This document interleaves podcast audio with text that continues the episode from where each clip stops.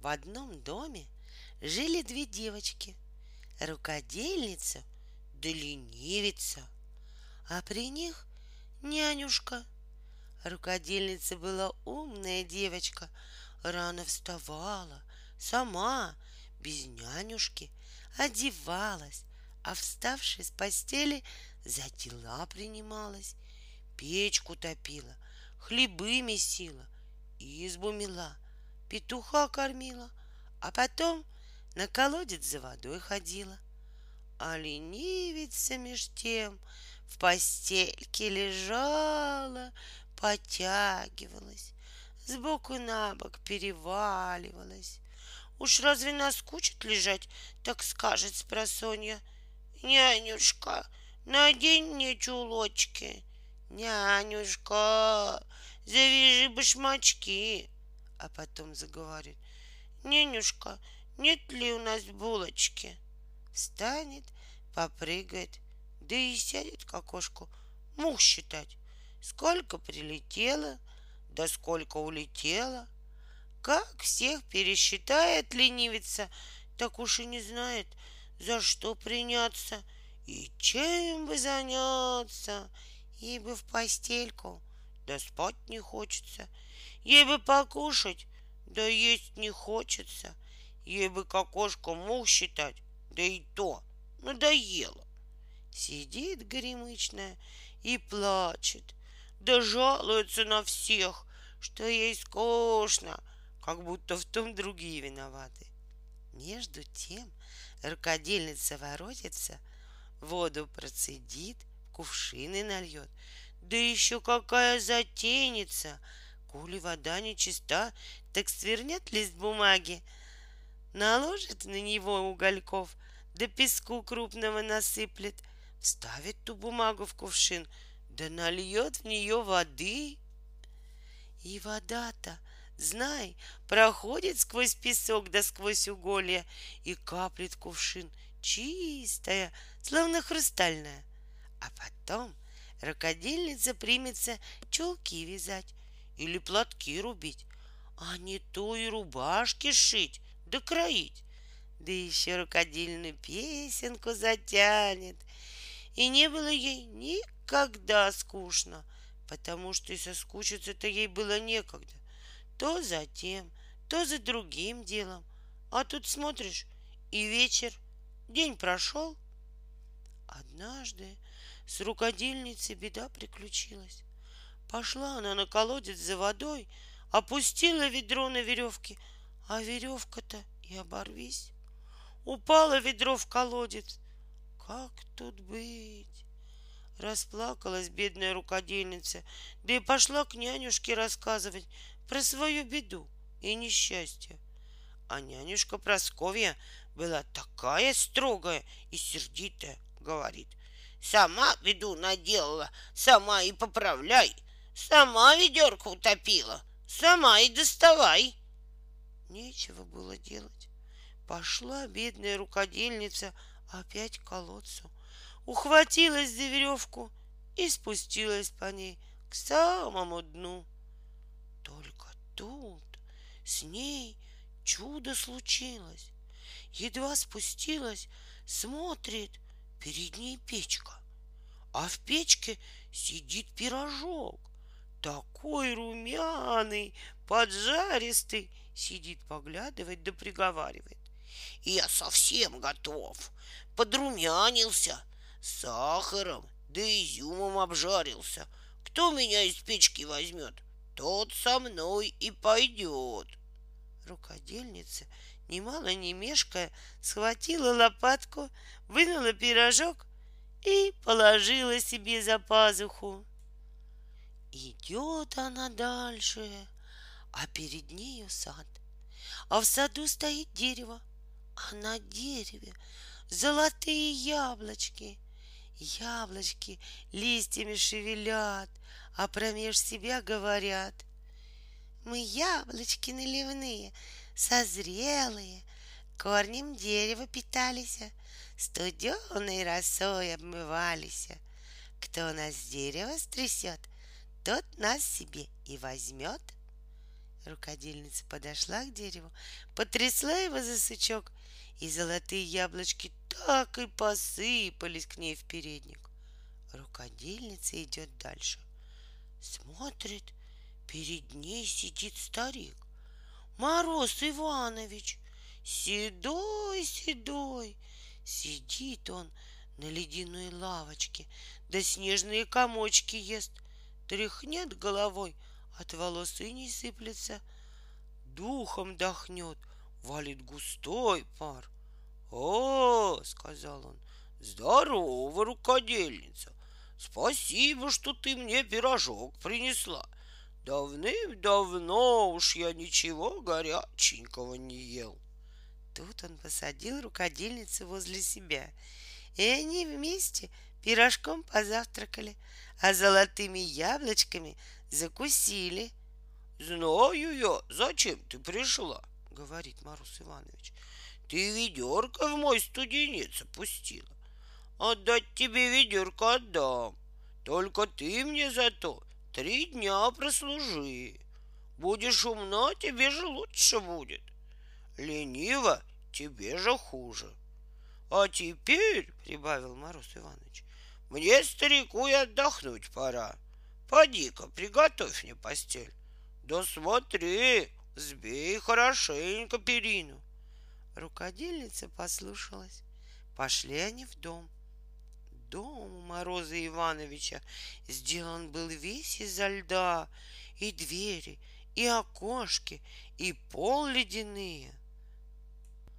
А по стенам убрано снежными звездочками. Солнышко на них сияло, и все в доме блестело, как бриллианты.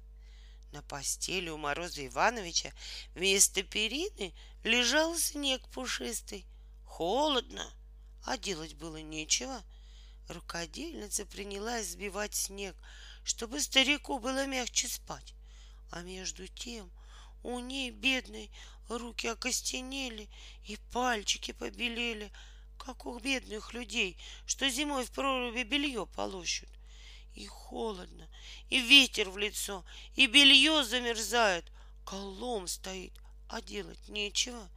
Работают бедные люди. Ничего, сказал Марус Иванович, только снегом пальцы потри, так отойдут. Не отзнобишь. Я ведь старик добрый. Посмотри-ка, что у меня за диковинки. Тут он приподнял свою снежную перину с одеялом и рукодельница увидела, что под периной пробивается зеленая травка. Рукодельнице стало жалко бедной травки. Вот ты говоришь, сказала она, что ты старик добрый. А зачем ты зеленую травку под снежной периной держишь? На свет Божий не выпускаешь. Не выпускаю, потому что еще не время. Еще трава в силу не вошла. Осенью крестьяне ее посеяли, она и взошла. И кабы вытянулась уже, то зима бы ее захватила, и к лету травка бы не вызрела. Вот я и прикрыл молодую зелень моею снежную периной, да еще сам прилег на нее, чтобы снег ветром не разнесло. А вот придет весна, снежная перина растает — травка заколосится, а там смотришь, выглянет и зерно, а зерно крестьянин соберет, да на мельницу отвезет. Мельник зерно смелит, и будет мука, а из муки ты, рукодельница, хлеб испечешь. Ну, а скажи мне, Марус Иванович, сказала рукодельница, зачем ты в колодце-то сидишь? Я затем в колодце сижу, что весна подходит, сказал Марус Иванович. Мне жарко становится, а ты знаешь, что и летом в колодце холодно бывает. Оттого и вода в колодце студеная, хоть посреди самого жаркого лета. А зачем ты, Мороз Иванович?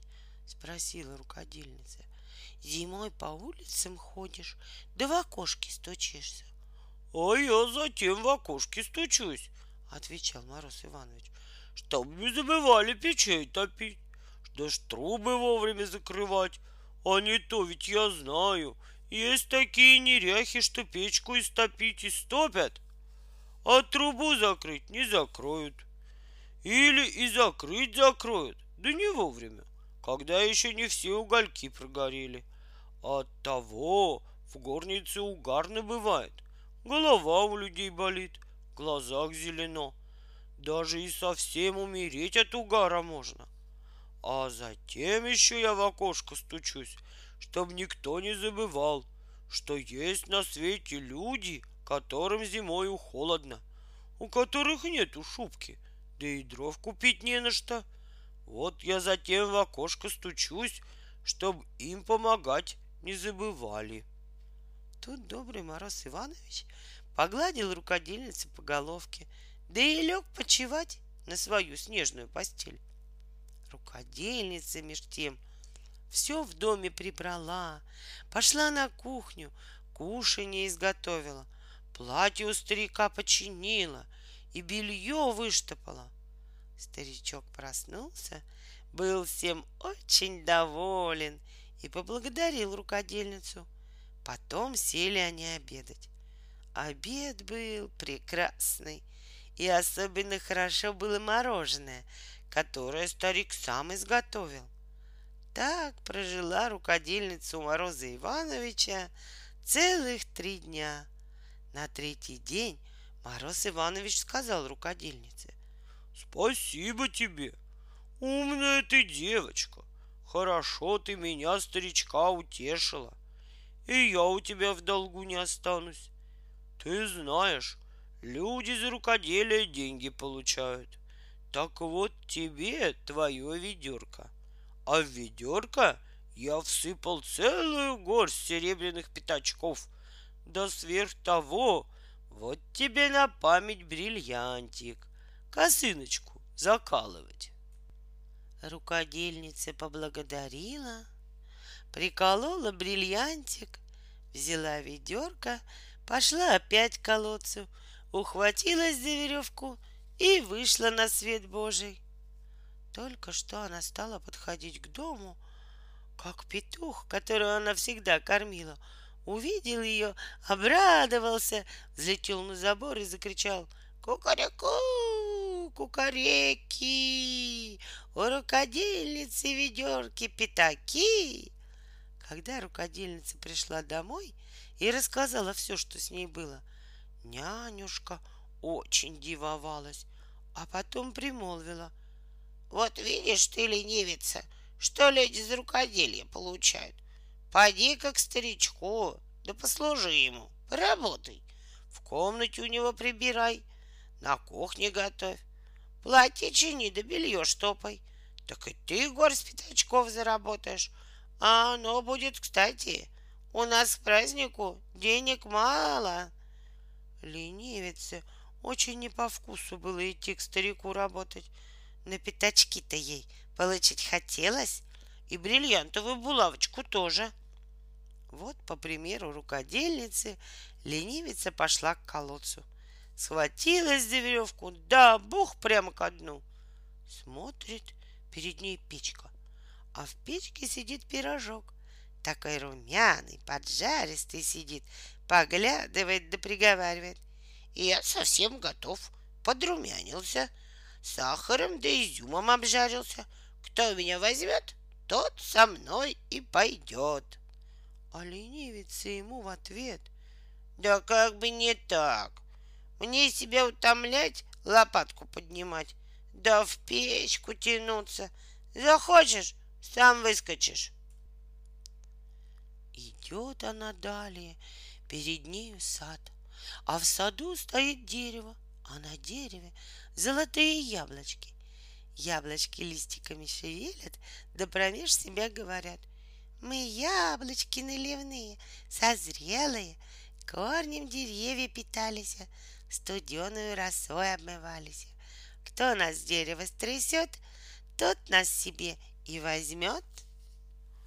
Да, как бы не так, отвечала ленивица. Мне себя утомлять, ручки поднимать, за сучи тянуться. Успею набрать, как сами нападают. И прошла ленивица мимо них. Вот дошла она и до Мороза Ивановича.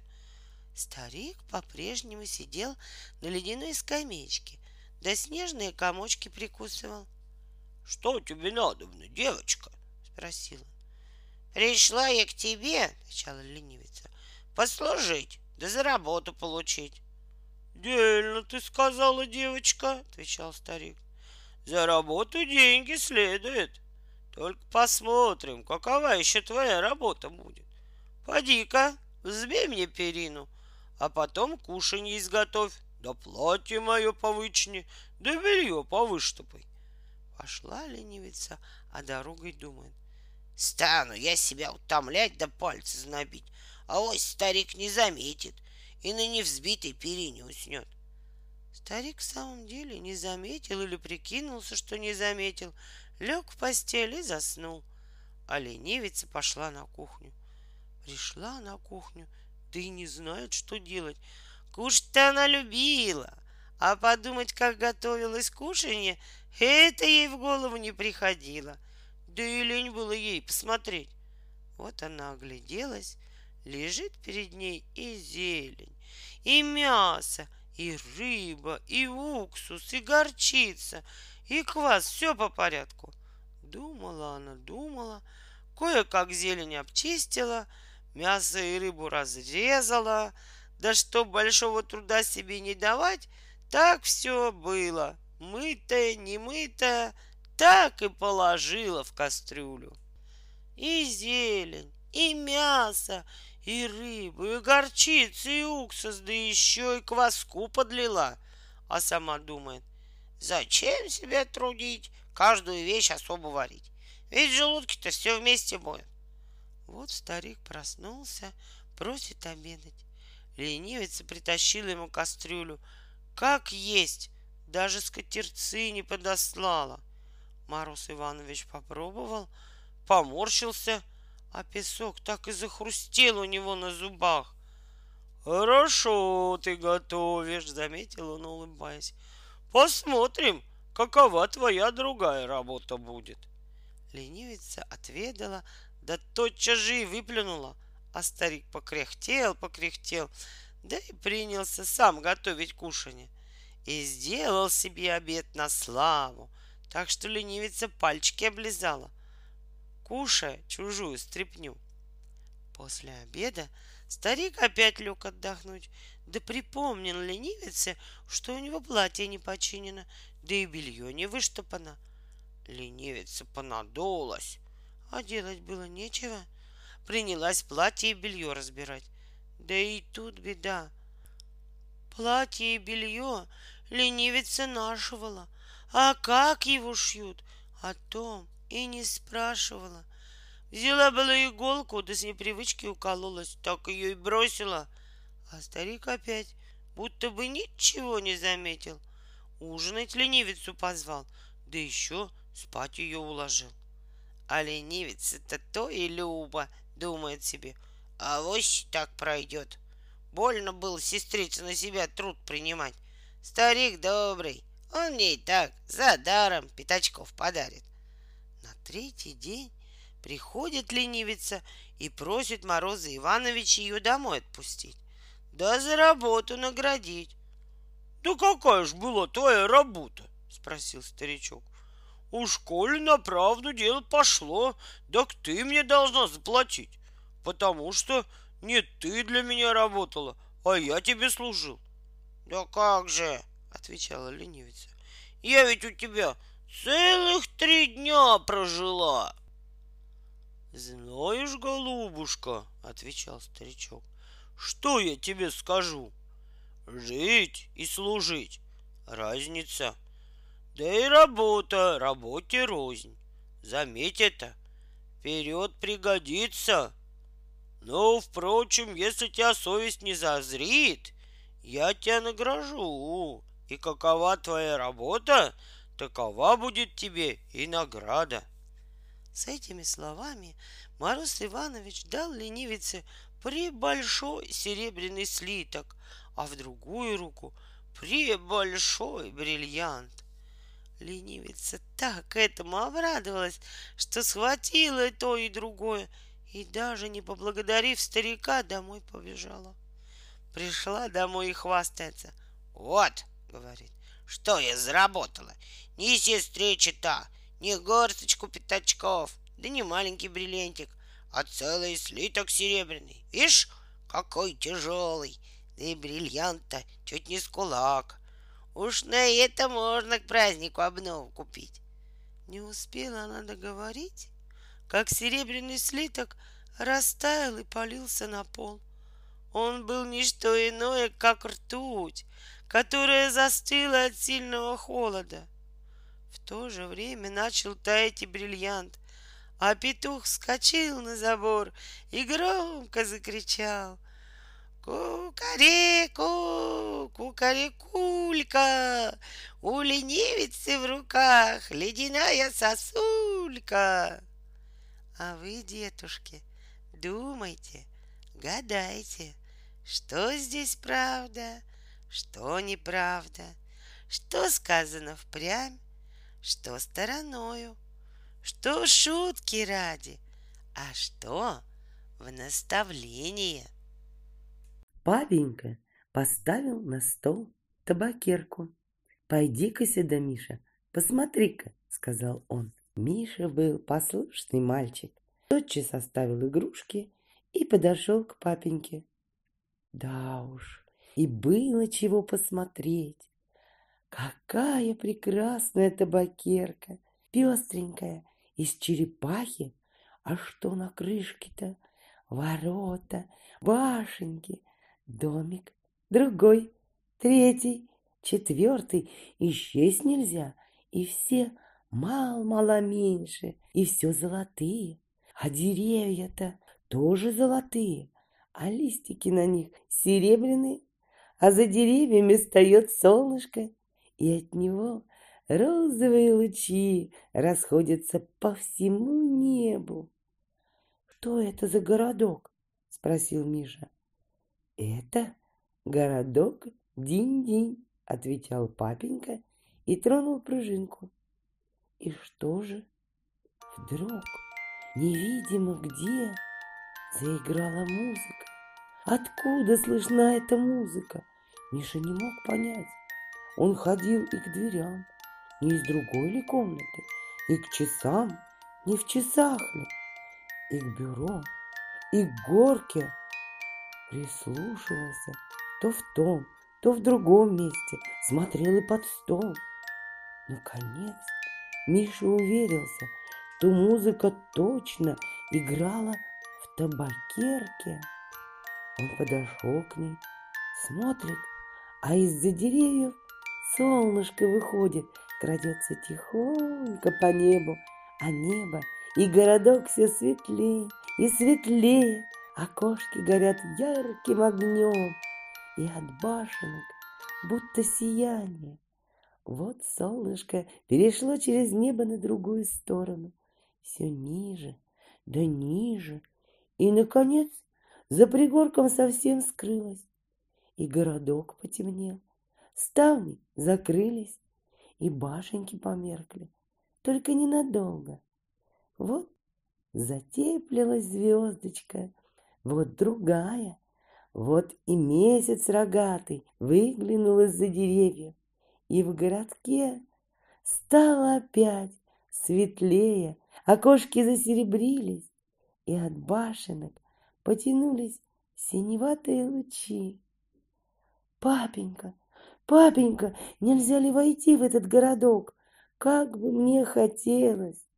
«Мудрено, мой друг, этот городок тебе не по росту.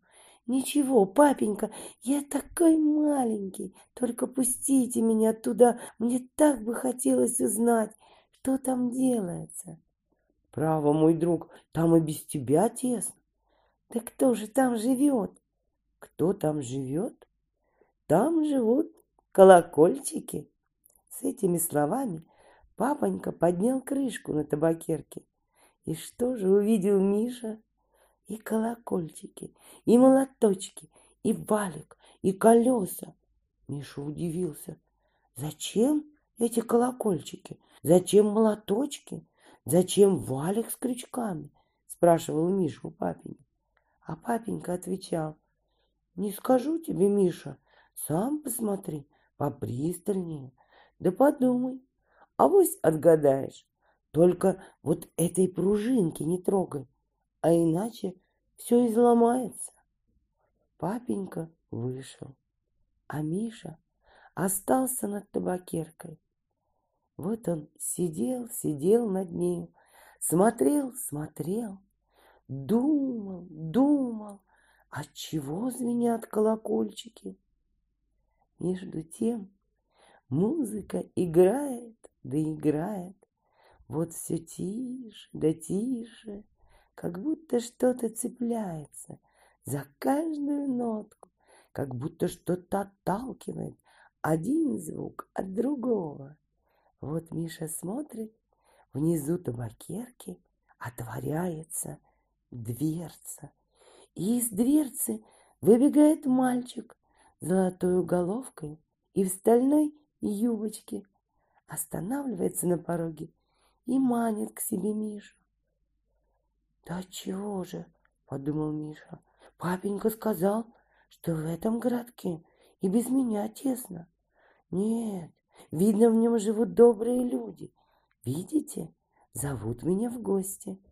Извольте, с величайшей радостью!»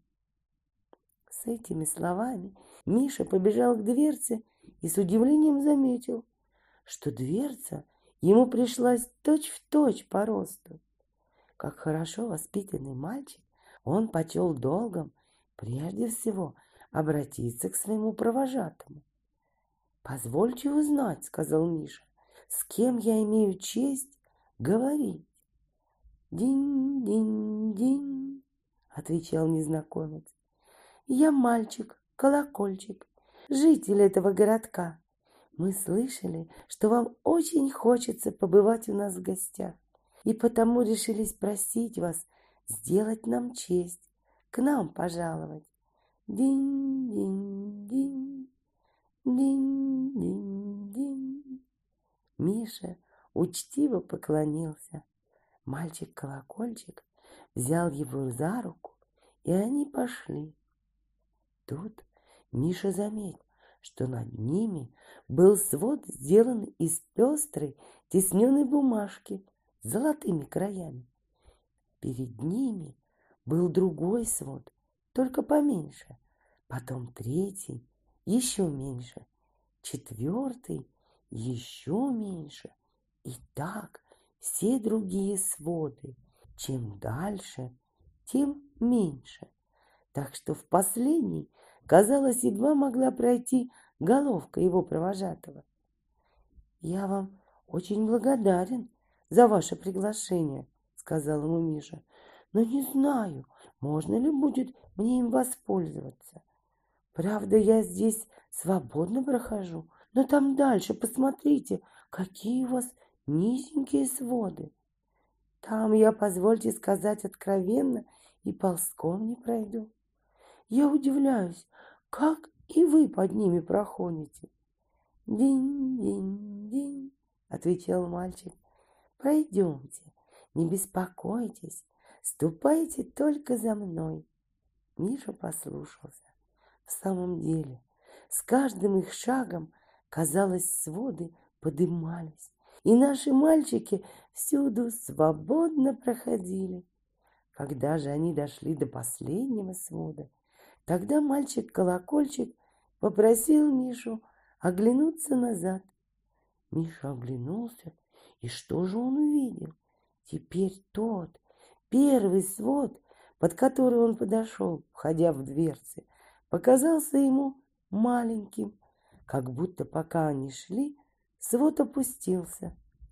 Миша был очень удивлен. «А чего это?» — спросил он у своего проводника. «Динь-динь-динь», — отвечал проводник, смеясь. «Издали всегда так кажется. Видно, вы ни на что вдаль со вниманием не смотрели. Вдали все кажется маленьким, а подойдешь — большое. Да, это правда, отвечал Миша. Я до сих пор не думал об этом.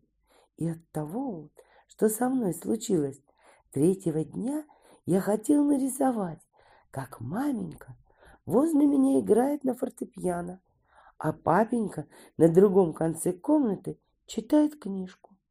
Только этого мне никак не удалось сделать.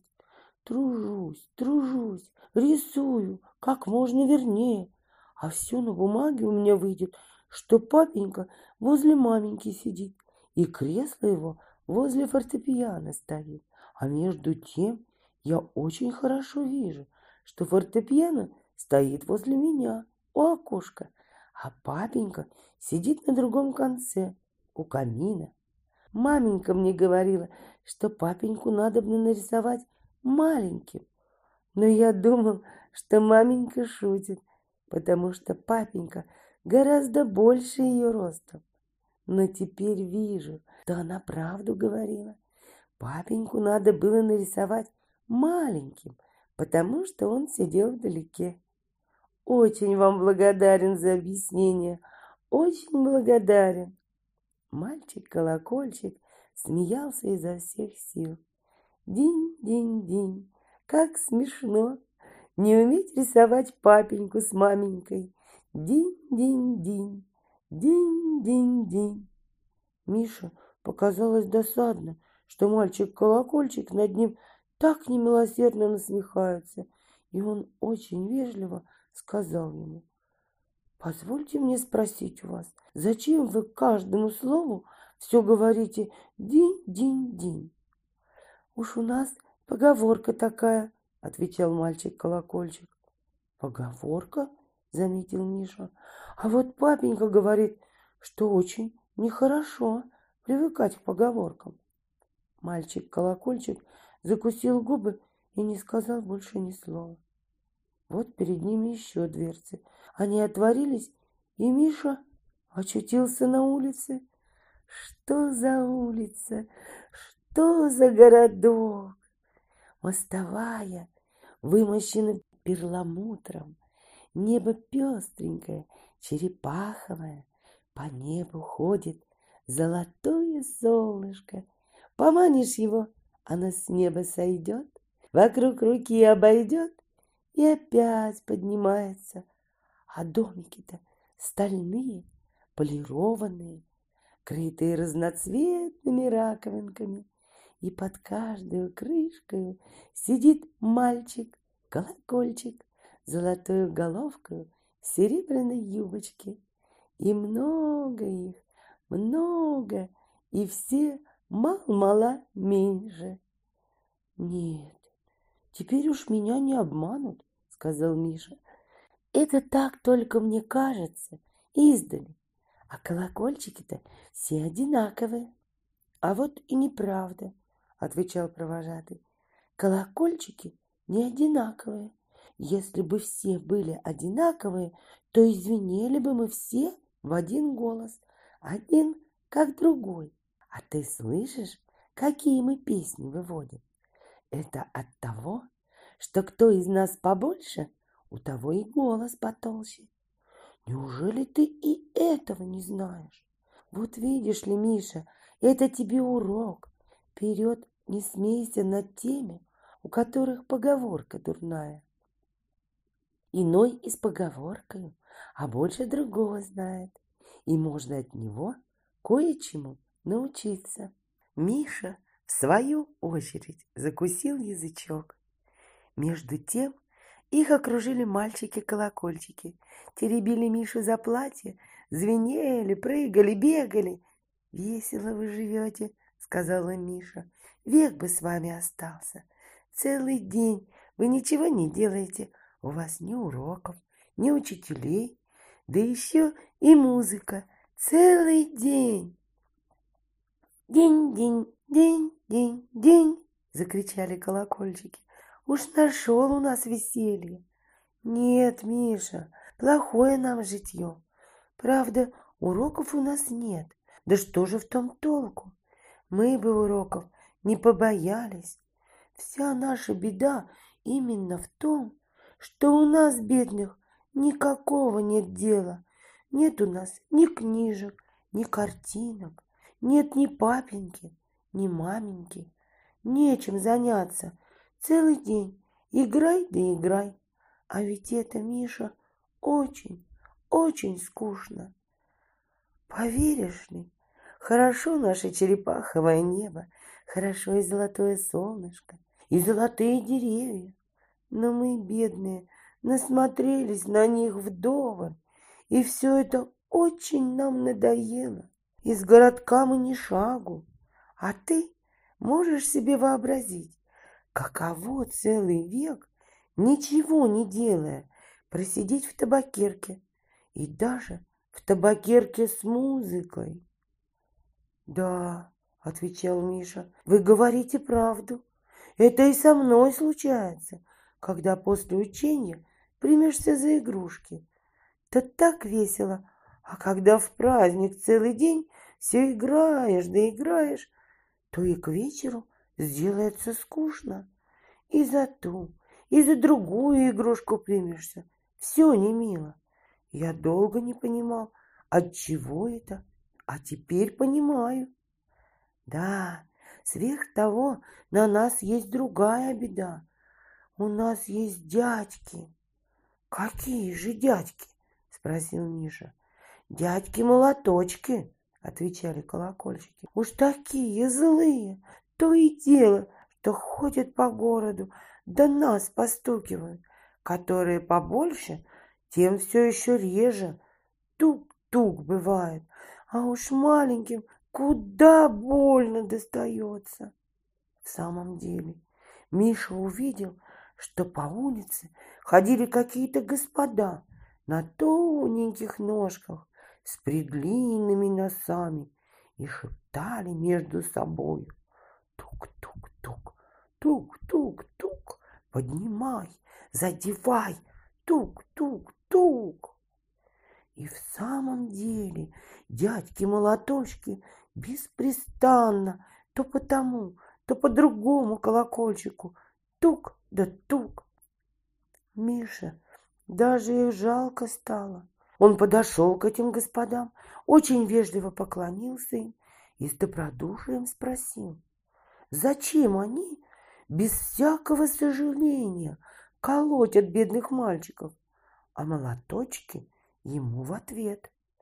«Прочь ступай, не мешай, там в палате и в халате надзиратель лежит и стучать нам велит.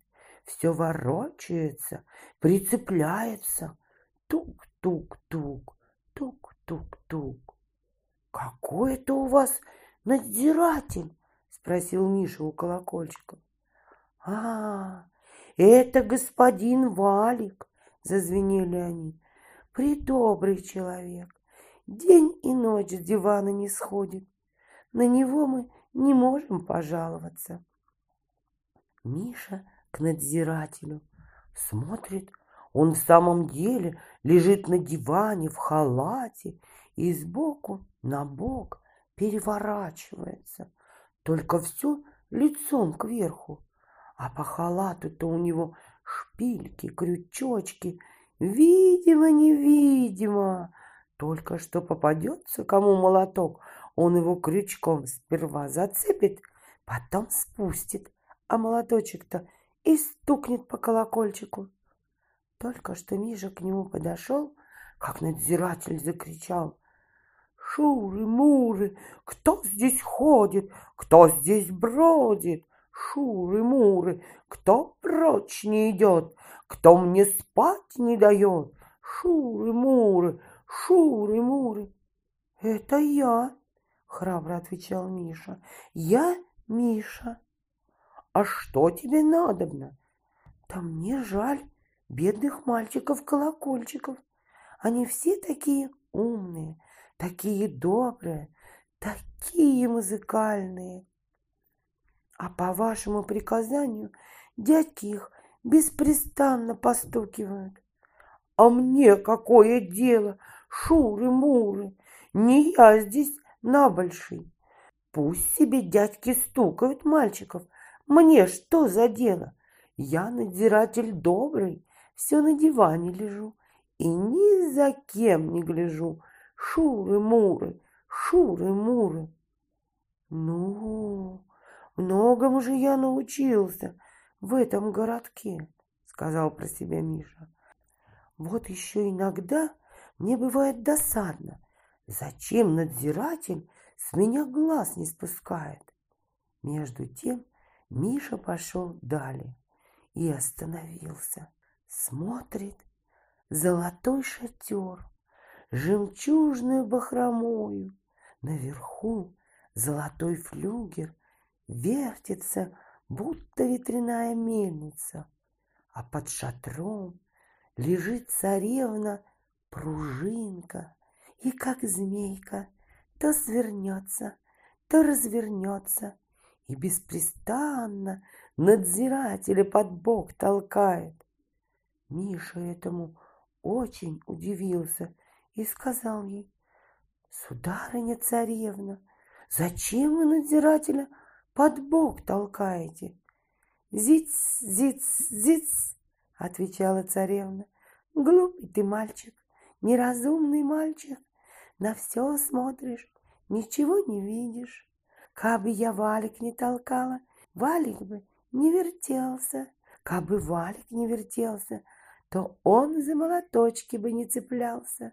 Молоточки бы не стучали, кабы молоточки не стучали, колокольчики бы не звенели. Кабы колокольчики не звенели, и музыки бы не было. Зиц, зиц, зиц. Миша захотелось узнать, правду ли говорит царевна. Он наклонился и прижал ее пальчиком. И что же? В одно мгновение пружинка силой развелась, валик сильно завертелся, молоточки быстро застучали, колокольчики заиграли дребедень, и вдруг пружинка лопнула. Все умолкло. Валик остановился, молоточки попадали, колокольчики свернулись на сторону. Солнышко повисло, домики изломались. Тогда Миша вспомнил, что папенька не приказывал ему трогать пружинку. Испугался и проснулся. «Что во сне видел, Миша?» — спросил папенька. Миша долго не мог опамятоваться. Смотрит, та же папенькина комната, та же перед ним табакерка. Возле него сидят папенька и маменька и смеются. Где же мальчик-колокольчик? Где дядька-молоточек? Где царевна-пружинка? Спрашивал Миша. Так это был сон? Да, Миша, тебя музыка убаюкала, и ты здесь порядочно вздремнул. Расскажи же нам, по крайней мере, что тебе приснилось? Да видите, папенька, сказал Миша, протирая глазки, мне все хотелось узнать, отчего музыка в табакерке играет. Вот я принялся на нее прилежно смотреть и разбирать, что в ней движется и от чего движется. Думал, думал и стал уже добираться, как вдруг смотрю, дверка в табакерку растворилась. Тут Миша рассказал весь свой сон по порядку. «Ну, теперь вижу», — сказал папенька, — «что ты в самом деле почти понял, отчего музыка в табакерке играет. Но ты это еще лучше поймешь, когда будешь учиться механике».